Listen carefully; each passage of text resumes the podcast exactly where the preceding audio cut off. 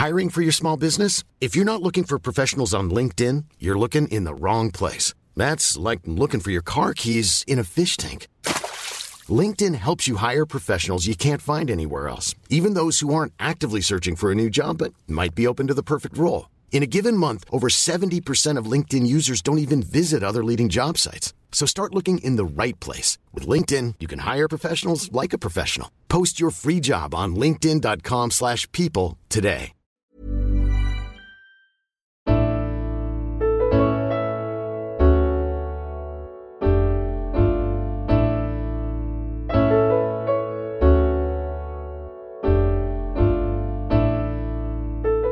Hello, and welcome to Past Imperfect. I'm Alice Thompson. And I'm Rachel Sylvester.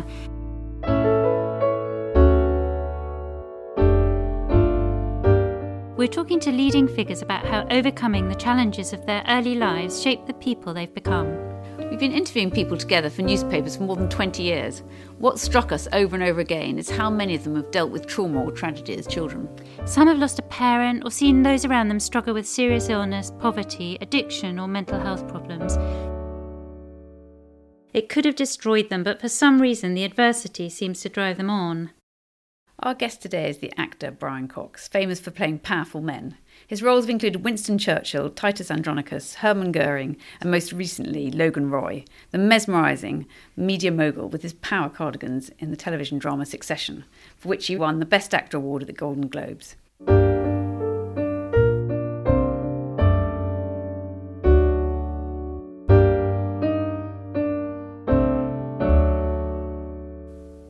We're sitting in his house in Primrose Hill, which is crammed full of really everything from your life, isn't it? From your exercise bike to paintings Yeah. to Yeah, well, hello, all- all well, radio times from years back when you've played all your Shakespearean roles. Yeah, this was all of this was in storage for about ten years, and I got it out, and suddenly said, "Well, I've got I, this is what I wanted," and I haven't seen it, and then finally I got it now, and uh, I'm really I've had it for the last three years, which has been great.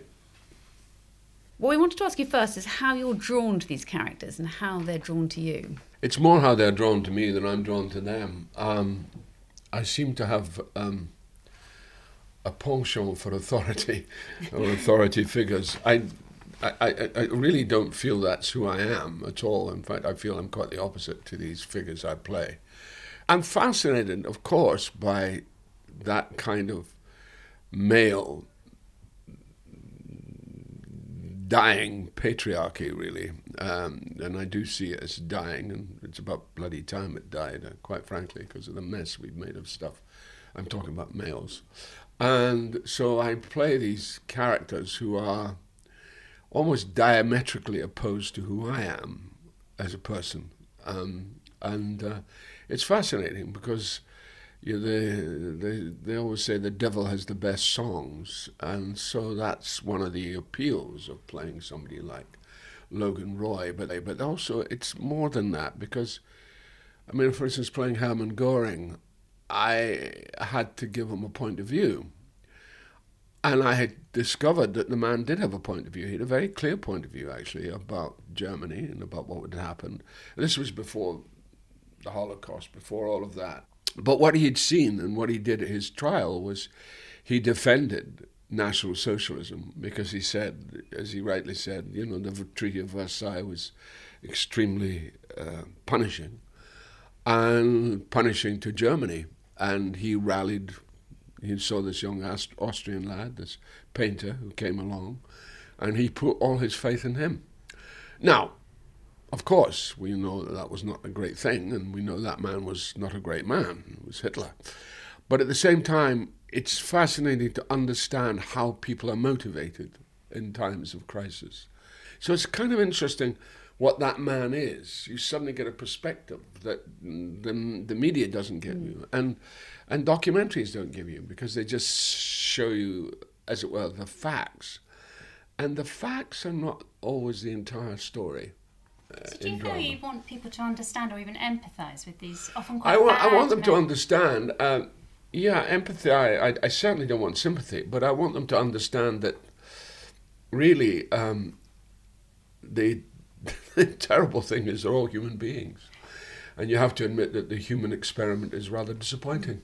But with Logan Roy, it's even more interesting in some ways because they're parallels with your own life, aren't there? The- He's very different from you, but he grew up in Dundee. He did, He's but that was a decision they sons. made when we'd start. We'd already started the show. So I that mean, was by chance. No, it wasn't by chance. They suddenly decided. I was born in Quebec in the originals, and then they did an ADR session where they dubbed over the fact that they and they made me. They decided he came from Dundee. Now this was the writer's decision. It wasn't my decision.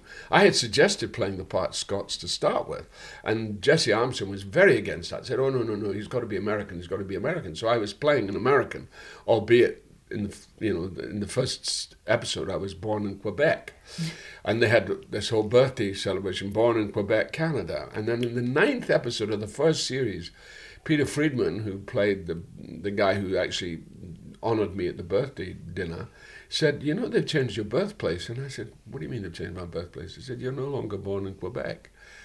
I said, "So where am I born?" He said, "Well, I don't know." He said, "I can't remember." He said, "Oh, hang on," and he looked at his device, his iPod, iPad, and he went, "Oh, oh, look, you were born in somewhere called Dundee, Scotland." and I said, "But that's where I'm from." So what is the idea? He said, "I don't know. I'm just the actor. I don't know." So I went up to Jesse. I said, "So what?" He said, "Oh, yeah." And the, all, the writers looked and chuckled and said, "We thought it'd be a bit of a surprise." I said, "It's a hell of a surprise. I've been playing this part for nine episodes, thinking that he's coming from somewhere." And he said, "Well, you know, he was born and then he came. He was part of a sort of, and there was a kind of kinder transport, of, a transport thing of, of kids who went to Canada at the beginning of the war. So that's what happened to me. So you were born in 1946, I, I think. was.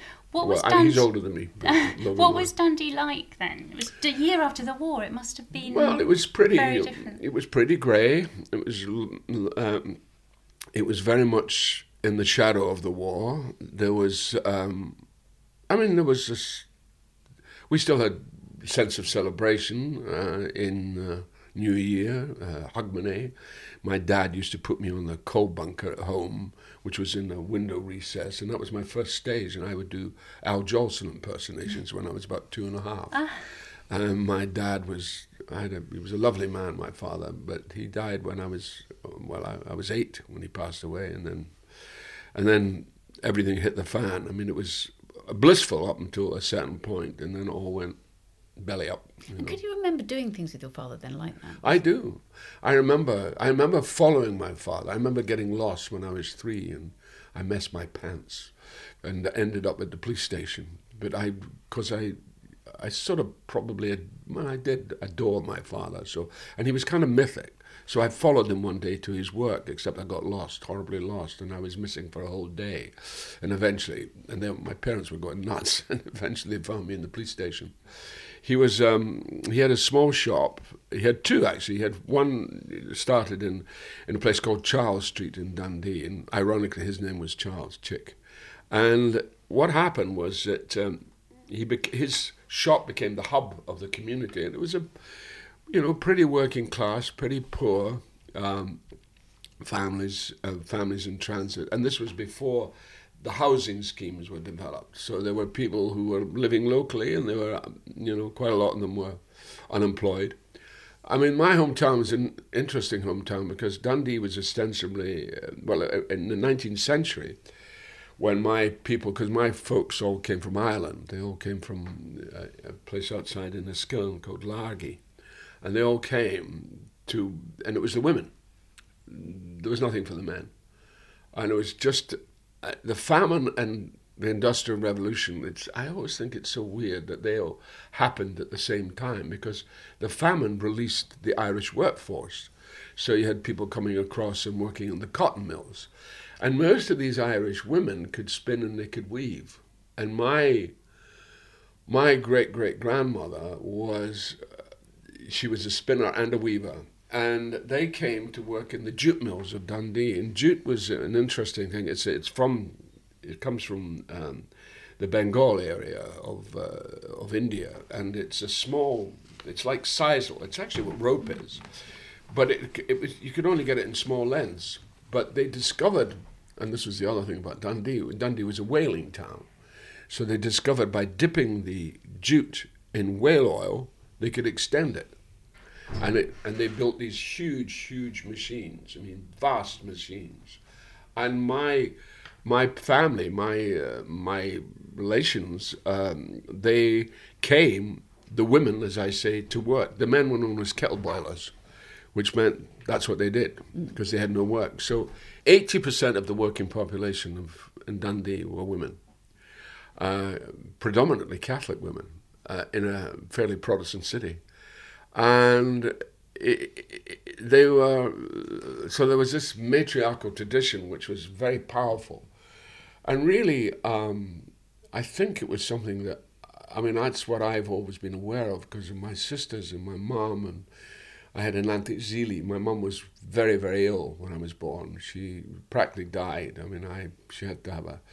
Apparently, I when I came into the world, I took most of her womb with me. I brought most of it with me, and uh, you know, I, I, was I had the cord wrapped around my neck. I was it was I was a double breech, apart whatever that is, and so so I caused my mum considerable agony. And my auntie Zili, who was French and she'd just been repatriated after the war, and she was living with us because my uncle Tom, who he was a fascinating character, he was a masseuse, but he worked for a French football team, and they got cut off. Uh, the team got cut off, and he ended up couldn't get home. Everybody said, "Well, you, there's no way. You have to jump on a boat." So he from his team, you know, they they went on a boat to in Dunkirk and were you treated differently because you were the only boy and you had sisters? Well, I wasn't the only boy. I was. I had a brother, but my brother was wacky. I mean, he was he was kind of a wild kid. My brother, and in a way, um, my mother and him had a kind of very violent relationship. I mean, he was very. My mum was quite. She could be quite tough, to say the least. Not with me.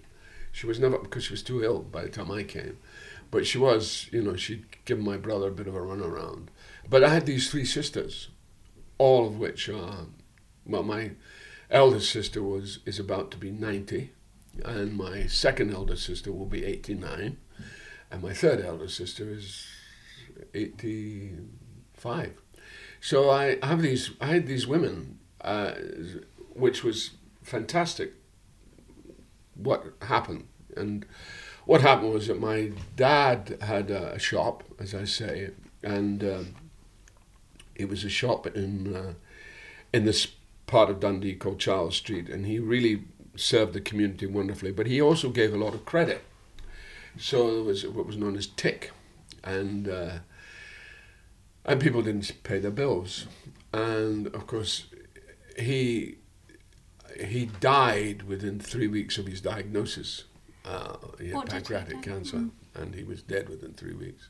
So that really affected my mom well, my mum was, uh, she had not been well for a long time, really since I was born. So for the first seven years of my, my, my Aunt Zili was around, certainly until I was about four. And then my mum was there, but she was, she was always not quite present. And at one point she actually ran away. I think she had a, I think she was going through a very long, but this is even before my father's death, but I think she was really finding, because she was a very bright woman, my mother, and she was very imaginative, but I think she really didn't know how to. She didn't have the right means or route to express what she wanted to express. I also think, I suspect that she was bisexual. I, uh, I think she was. Why uh, do you think that?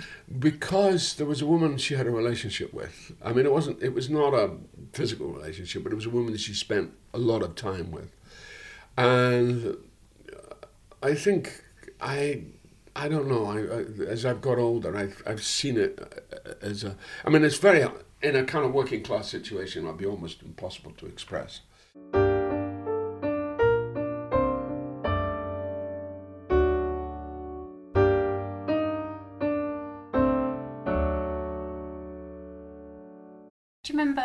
When you were told your father had died? Yeah, I remember it vividly. I was uh, I came home from school. It was a Friday afternoon. It was March the 11th, 1955. So we've just celebrated his 65th. Uh, well, not celebrated, but we just had his 65th anniversary. And I came home from school, and uh, I walked up the stair, and uh, we lived in a close, and our apartment was on the first floor, and I came in close, and and there was a lovely old woman had goiter. She used to wear a scarf. Very old. She was called Mrs. Robbie, and she was standing there and she was crying. And uh, she said, I remember she said to me, "Oh, Brian, Brian, Brian, oh, poor wee Brian." I remember that's what she said to me, and I thought, oh. And then I went up the stairs. My front door was open, and I remember, of course, as always in times of incredible crisis and stress, the table was packed with food. I remember I, I just there was food and cake and everything all over. And my mother, I could see her head just above the table. She was sitting, hunched, on an armchair by the by the by the, the fireplace, and um, she looked at me and she she burst into tears. And you know, and then I realized my dad had gone, and it, it had been very sudden, and I was immediately whisked away. I didn't, I didn't have, I wasn't, I didn't go to his funeral. I went to, I was put in front of a television. um, my my cousin, one of my cousins' place in up in Clepington Road in Dundee, and I was, of course, I was in front of this television for, you know, as a as my solace. Do you really regret not going to the funeral? I, yeah, I, probably. I don't know. It's very funny. It sort of marked me in a way. I'm, I kind of avoid. I mean, I do go to funerals. I've been going to a lot of funerals recently because I'm at an age where people are popping their clogs left, right, and centre. Uh, I, you know, I, I don't mind funerals. Um, I probably do regret that I didn't go to my father's funeral, but I actually was, but there was also a part of me which was cared for. You know, I was somebody was taking care of me. You know, saying, you know, just this because I would be I would be at the funeral and I'd be the young because everybody was so much older than me. My sisters and my brother. My brother, he was sixteen, and he. I always think my brother had it far worse than I did. You know, everybody said, "Oh, poor Brian, poor Brian," but I think my brother immediately ran away to the army and joined, which he didn't have to do, you see, because my father had a business and he could have took over the business. So what happened was that after the funeral and everything had died down, we discovered that my father had no money. He had nothing. He had ten pounds in the bank, and he, we found his we got his bank book because, you know, the credit that he'd extended to people, of course, well, came back on him. So he was and he'd probably been in that, and that probably exacerbated his health condition because he'd been in that situation probably for some couple of years. I mean, he did very well out of the war. He had, in fact, we he he he. He, he wasn't a businessman, my dad. He was a bit of a dreamer for that. He, he wasn't a businessman at all. So he he then um, what happened was he he got involved with some people with building and he put some money into building and he lost it. And my mother, because that's what I always remember, because my mother always, her great thing to me was just remember, Brian, charity begins at home, you know. And uh, I wasn't in, you know, and it was, it was pretty bleak, really. So what did your mum do? Well, my mum, uh, she tried to uh, run the shop. Two of my brother-in-laws came to help. And then my oldest uh, sister's husband, Dave, came and helped as well. But my mother never liked him. So there was always a problem, and she was she got quite paranoid, and she was really quite ill. She wasn't mentally well, and and eventually she did um, she did try to commit suicide. And uh, were you there when it happened? yeah, I was. Where Where was it? Was it at home? I I was at home. I came home. We used to have this tiny scullery. Um, my mother one time had, or my brother had, was fooling around. She'd hit a chip pan and chip fat went all over, burnt her arm very very severely. And I remember that we were all fascinated by this huge meringue she had on her arm. This was years before, or well, it was only a couple of years before. But she was she was there, and uh, I came home and I could I could smell gas, and she was on her knees, um, and the the, the the, oven was was open, and and she she was she said. Oh, I'm just giving it a wee clean. I'm giving it a wee clean. I said, "There's a smell of gas, ma. She said, oh, I must have knocked one of the gases. I, oh, I so have. And anyway, she. So what did you do?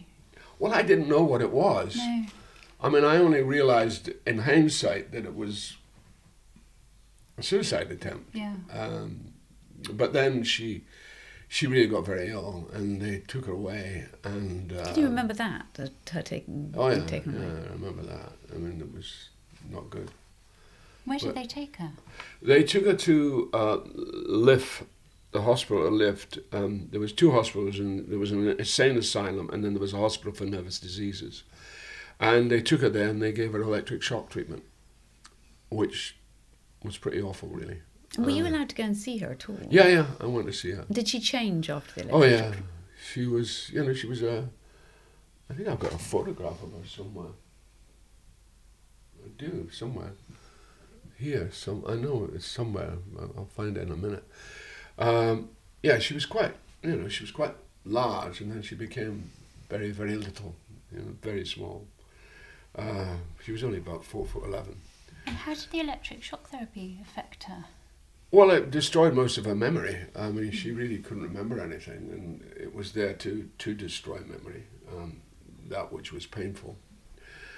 Uh, it's been reintroduced. I mean, it's a it's a drastic treatment, um,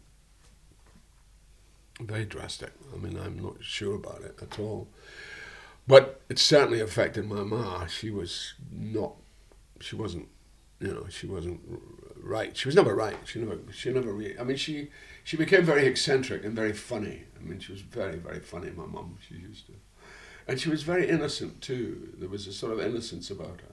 And did you constantly feel the need to protect her then? Yeah, I did, but she was also tough. I mean, there was a, there was a, a resi- I mean, she was the eldest child of a pretty brutal father who was an alcoholic. So she, her survival mechanism was quite, and she'd gone to Canada. Actually, ironically, when she was a young girl, she went into service. Uh, she'd met my father. They met at a, at a, they met in Montrose. Uh, in those days, it was strictly not on for uh, couples who had lost parents to be seen uh, enjoying themselves. So if they wanted to dance, they would go up to Montrose, which was just a few miles outside the town. And, and my father was wearing one of those black bands because he had lost his father, and she had just lost. They both lost their fathers within months of one another. And my mother, my mother actually asked my father to dance, and that was how it all started.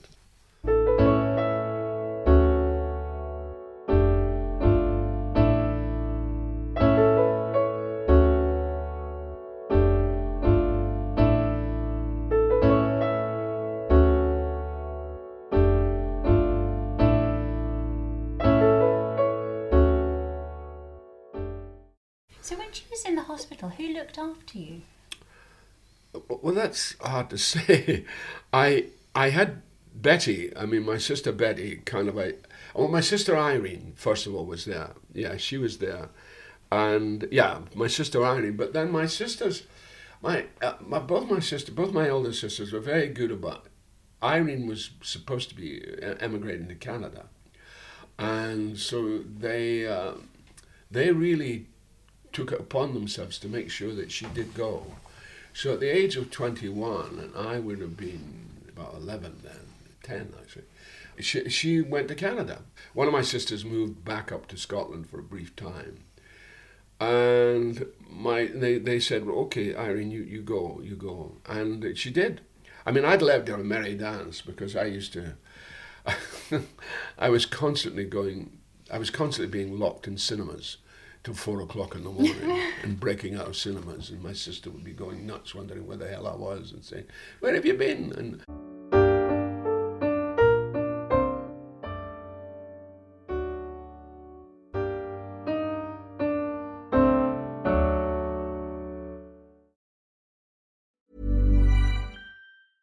Hey, I'm Ryan Reynolds. At Mint Mobile, we like to do the opposite of what Big Wireless does. They charge you a lot, we charge you a little. So naturally, when they announced they'd be raising their prices due to inflation, we decided to deflate our prices due to not hating you. That's right. We're cutting the price of Mint Unlimited from $30 a month to just $15 a month. Give it a try at mintmobile.com slash switch. $45 upfront for three months plus taxes and fees. Promo rate for new customers for limited time. Unlimited more than 40 gigabytes per month. Slows. Full terms at mintmobile.com. Hiring for your small business? If you're not looking for professionals on LinkedIn, you're looking in the wrong place. That's like looking for your car keys in a fish tank.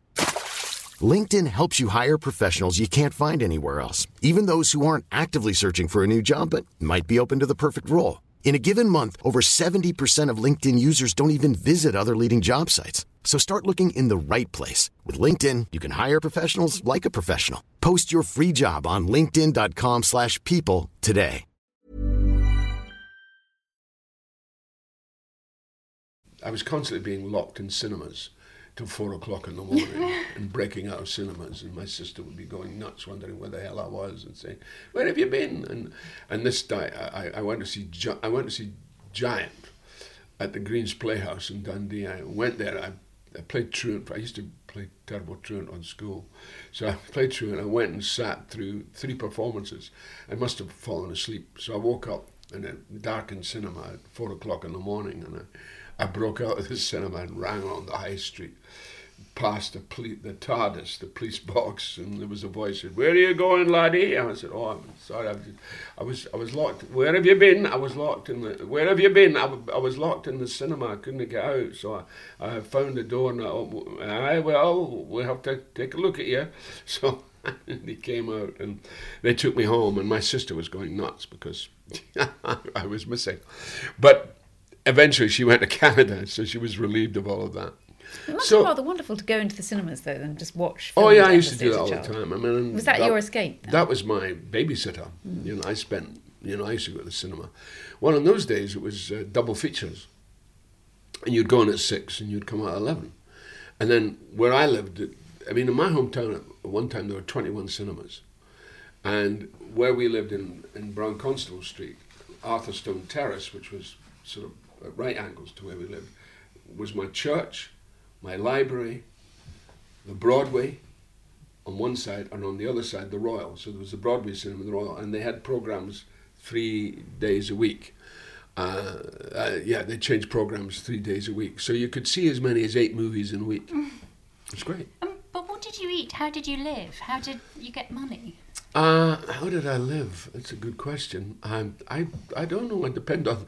I, I had a, lot of aunties. You know, um, not aunties. Sort of. Yeah, there were aunties. Well, actually, there were cousins, because my dad was the youngest of thirteen, and his sister, who had actually given him the shop initially, was twenty five years older than him. So he had he had he had nieces and nephews who were actually more like cousins, but they were nieces and nephews.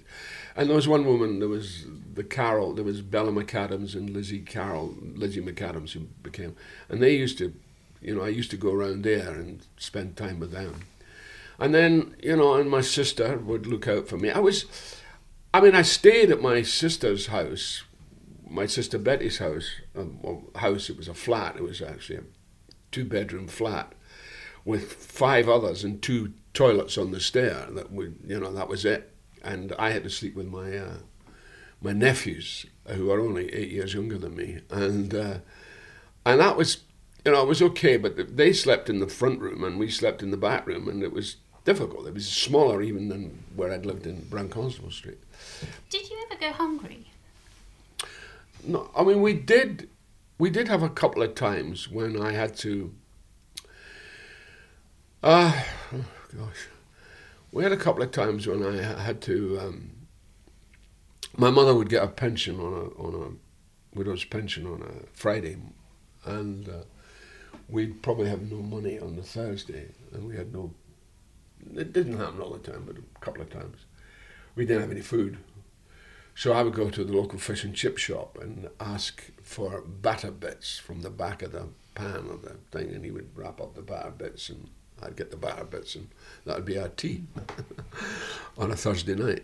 That didn't happen all the time, but it was one, two traumatic times when it happened. She took care of me. She looked Was out Was there any me. sense of shame at all about your mother being in hospital? And No, none at all. None at all. None at all. No, it was just. I think. I, I, I think they realised, you know, my mother would, you know, did give my father a bit of a hard time, but that was because she wasn't well, I think. And my father tried to do the best for her. And it was just the war, they'd done well, they'd made some money, but everything had gone wrong, you know, and people were not paying their bills. And, and it was, you know, it was rationing, it was, you know, not a good time. Yeah. Uh, and in a sense, though, do you feel the, the community brought you together more than, say, now when you'd probably have counselling or yeah i mean the you might see a community you know re- rela- you know you know we were very close knit in that way um, you know and you noticed it in your year. My dad people loved my dad. My dad was i mean i mean someone like i think it was over nearly 300 people came to his funeral. Uh, i don't know because i wasn't there but but he was very he was very loving man. I mean he was a he really was. He was a very sweet, sweet guy, and um, you know, everybody loved him. I mean, he was he was an incredibly loved man and a generous man. As I say, generous to a fault. Apart from my mother, my mother, and that was what my mother. She had to live with this star, you know, in a way, and I think she was partly jealous and her nose was out of joint and also she i think she imagined all kinds of things about him you know but my, my auntie Zelie, who was french and uh, you know i think my mum thought she was a bit nervous of my auntie Zelie. so uh, you know that kind of you know that sort of all contributed in one way or another. But my you know my, my dad was he adored his my mum. I mean he loved her to bits. But he was very disappointed at the end that she but she wasn't well. I mean she really was i mean it was just the conflation of events you know. I mean nobody was to blame. Nobody is to blame in these situations. It's just it's just how much can you take? How much can you put up with? And uh, it was hard. It was really hard. It was really tough. And it was tough for my ma you know. I mean, my mother ran the show. And that was Oh, gosh, and and that's the problem. I mean, she never got credit for running the show. You know, she was. Exp- I mean, women were just expected to do that. You know, you run the show, let the man get on with it. You know, so that's where the imbalance has been for so long. A lot of people are very unsympathetic to my mother, but and I could be as well. But I realised it was. It's very hard to be uh, number two.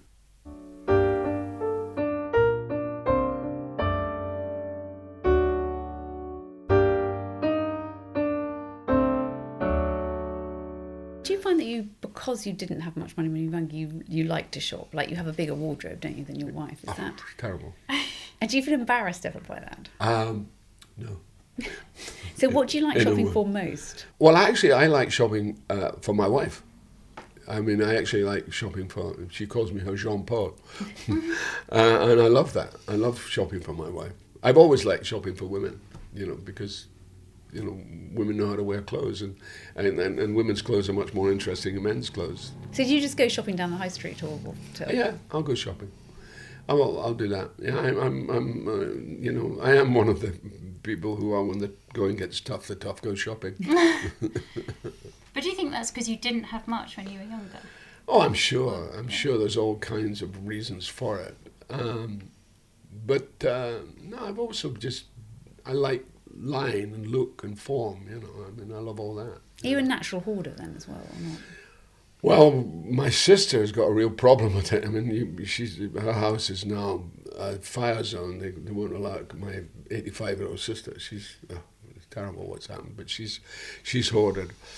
It's very interesting. Hoarding's uh, controlling. It's all about control, and I, I think there's an element to me which is uh, control. I'm, I'm a bit of a control freak. And is that because your childhood was so complicated? And Yeah, probably. It's probably that's you know, and, and and it's also to do with surviving. You know that.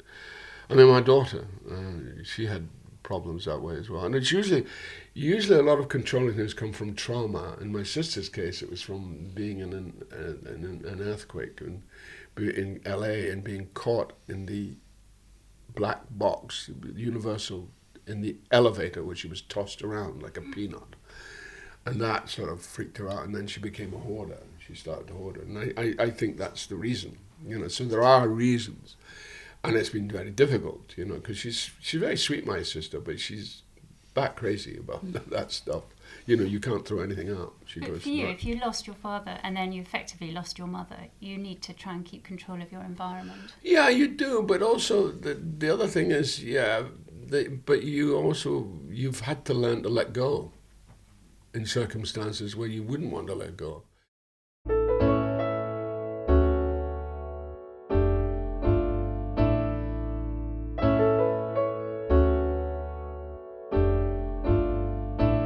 Was your father the performer? No, no.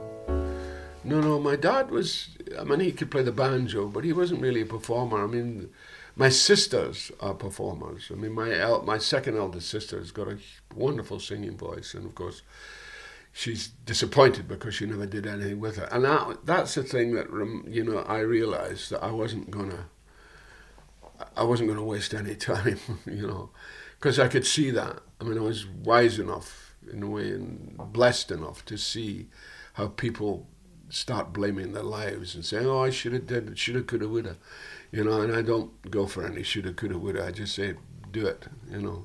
Is that, do you think, having survived, you just want to get on and it gives you a determination to yeah, succeed? yeah. You just get on, you know, and you, you know, and you, you know, especially in this game, it's a, it's a, it's a tough game, and it's very, you know, and it goes in these waves. You know, it's not, it's not as steady. And I'm, I mean, touch wood. I mean, I'm now at a time in my career where I'm doing.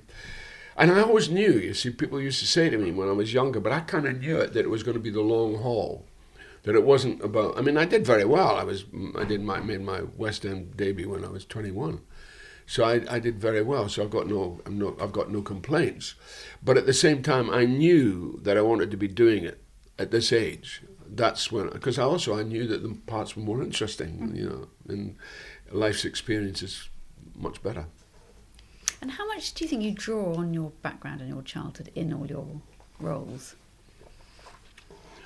Well, uh, to a, a certain extent, yeah. I mean, I, I only in terms of comparison. I mean, I couldn't play everything from that point of view, but I, yeah. I mean, it, it, it it's given me an understanding of certain things that people and uh, and I am a socialist.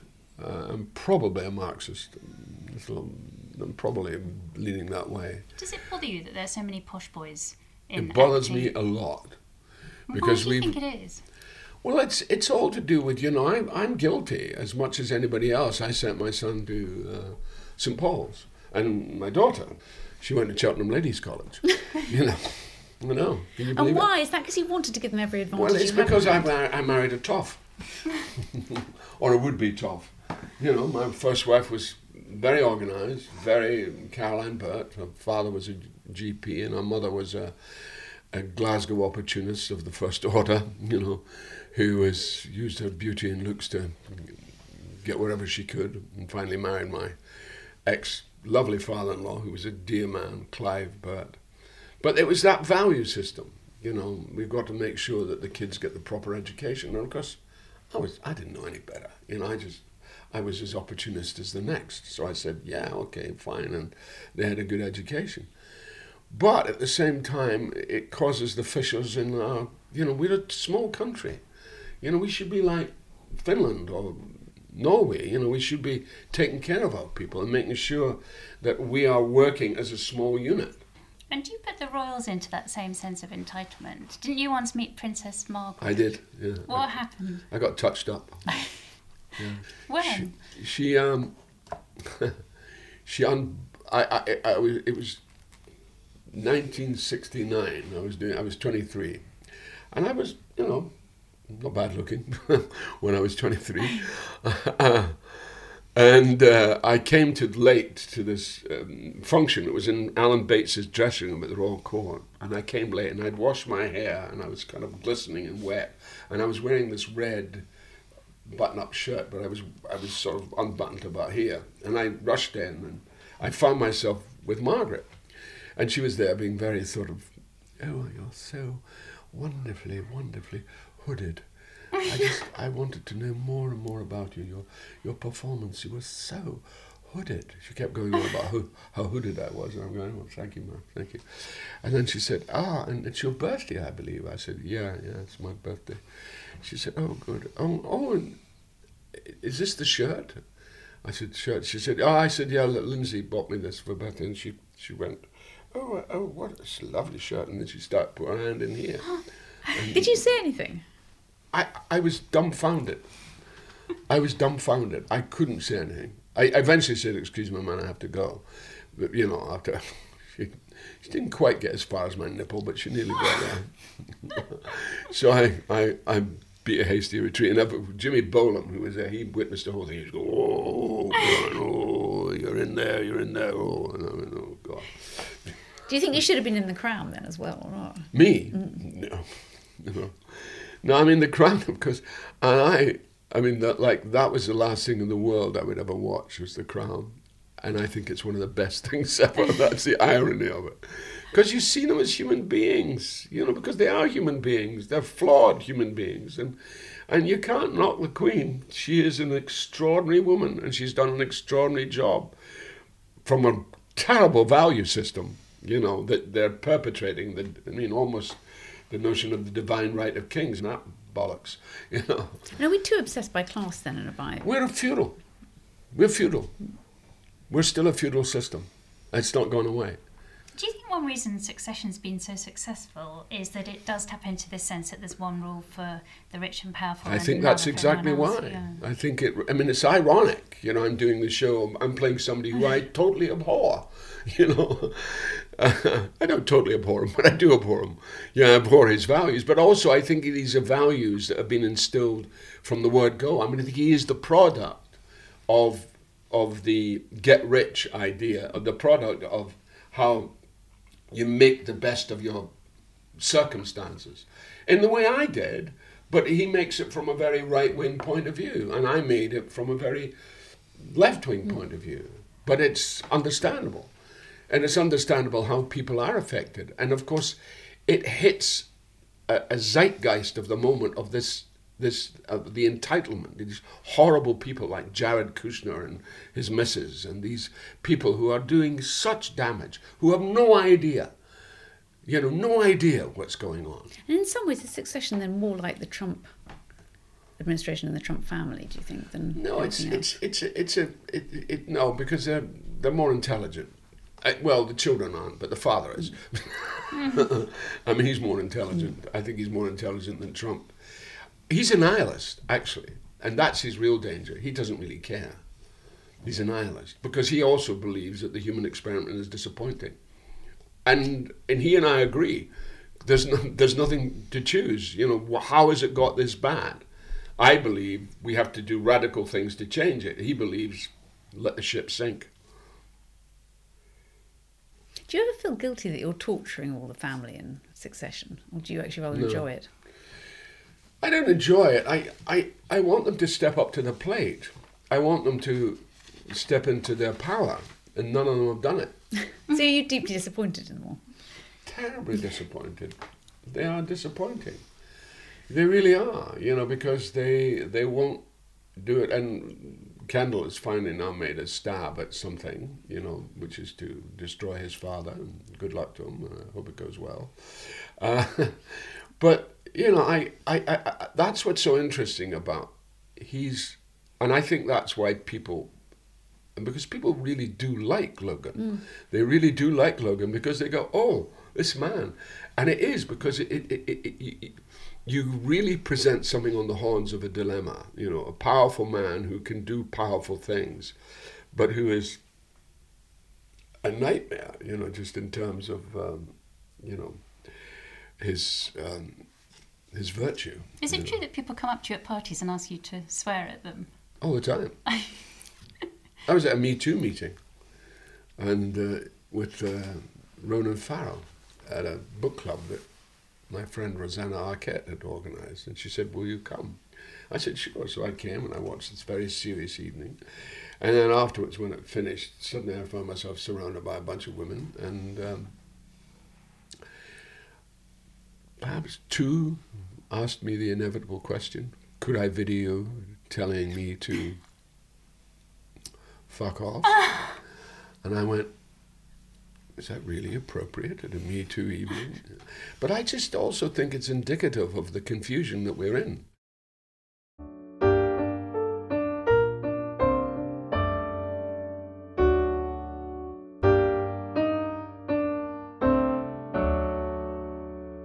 It strange your children have had such a different life from you? Well, it is, but it but it's also part of you know their traje- trajectory is part of what my trajectory was, and their fathers. I think it's not. I'm I'm not easy as a father. I think I'm fairly. Uh, very difficult to pin down. I think a lot of the time. Do you Uh, shout at all or not? Oh, terrible shout! You know, terrible. I, I I don't shout as much now as I used to, but when I was younger, I was I was always shouting. And is that more your mother than your father then? Yeah. My father never shouted. Mm. My father never raised his voice. My mother did. I mean, my mother ran the show. And that was. Oh, gosh, and that's the problem. I mean, she never got credit for running the show. You know, she was. Expe- I mean, women were just expected to do that. You know, you run the show, let the man go on with it. You know, so that's where the imbalance has been for so long, and I think those imbalances get confused in the sexual area, but that just just politically, what women would, in terms of how they were made to be servants, as much as anything else, I just feel is uh, awful. So, with your children, do you spoil them or do you want them to stand on their own two feet? I kind of want them to stand on their own two feet. I'll spoil them occasionally, but I kind of want them to really, you know, know that they have to earn what they do. I mean, it's circumstance. You know, I, I- don't I don't believe that everybody should be under the thumb. I think there should be a certain amount of leeway in in life, and you know, and as long as they're not monsters. And my kids are actually very sweet. They're very nice kids. They have their problems, um, and their problems are their problems. But I've always felt I felt that with my older children that one of the things I I think is a great advantage is that I don't they don't owe me anything. I'm their dad, and that you know there's a sort of you know that happened, but they don't owe me anything, and I never ever want them. I've never wanted them to feel that they're bound in some way. I you know I've always wanted my kids to be free. I mean I just. I resent, I resent, I reject them at a certain point. You know, just say, get on with it. You know, you do it. You do what you do. You know, I, I'm, I'm not here.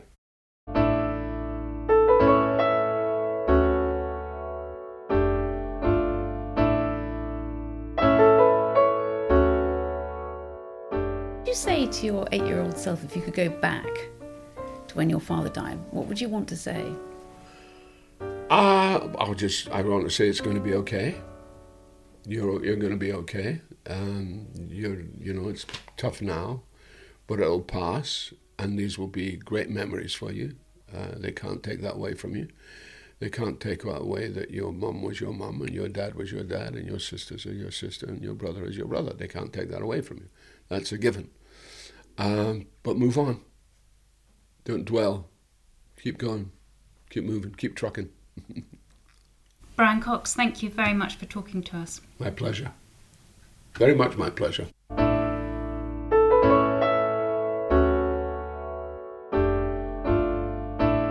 Past Imperfect was presented by me, Rachel Sylvester. And me, Alice Thompson. It was produced by Lucy Ditchmont. The executive producer was Matt Hall. It was a Wireless Studios production. You can hear Past Imperfect on Times Radio and download the podcast from Apple Podcast, Acast, Spotify, or wherever you get your podcasts.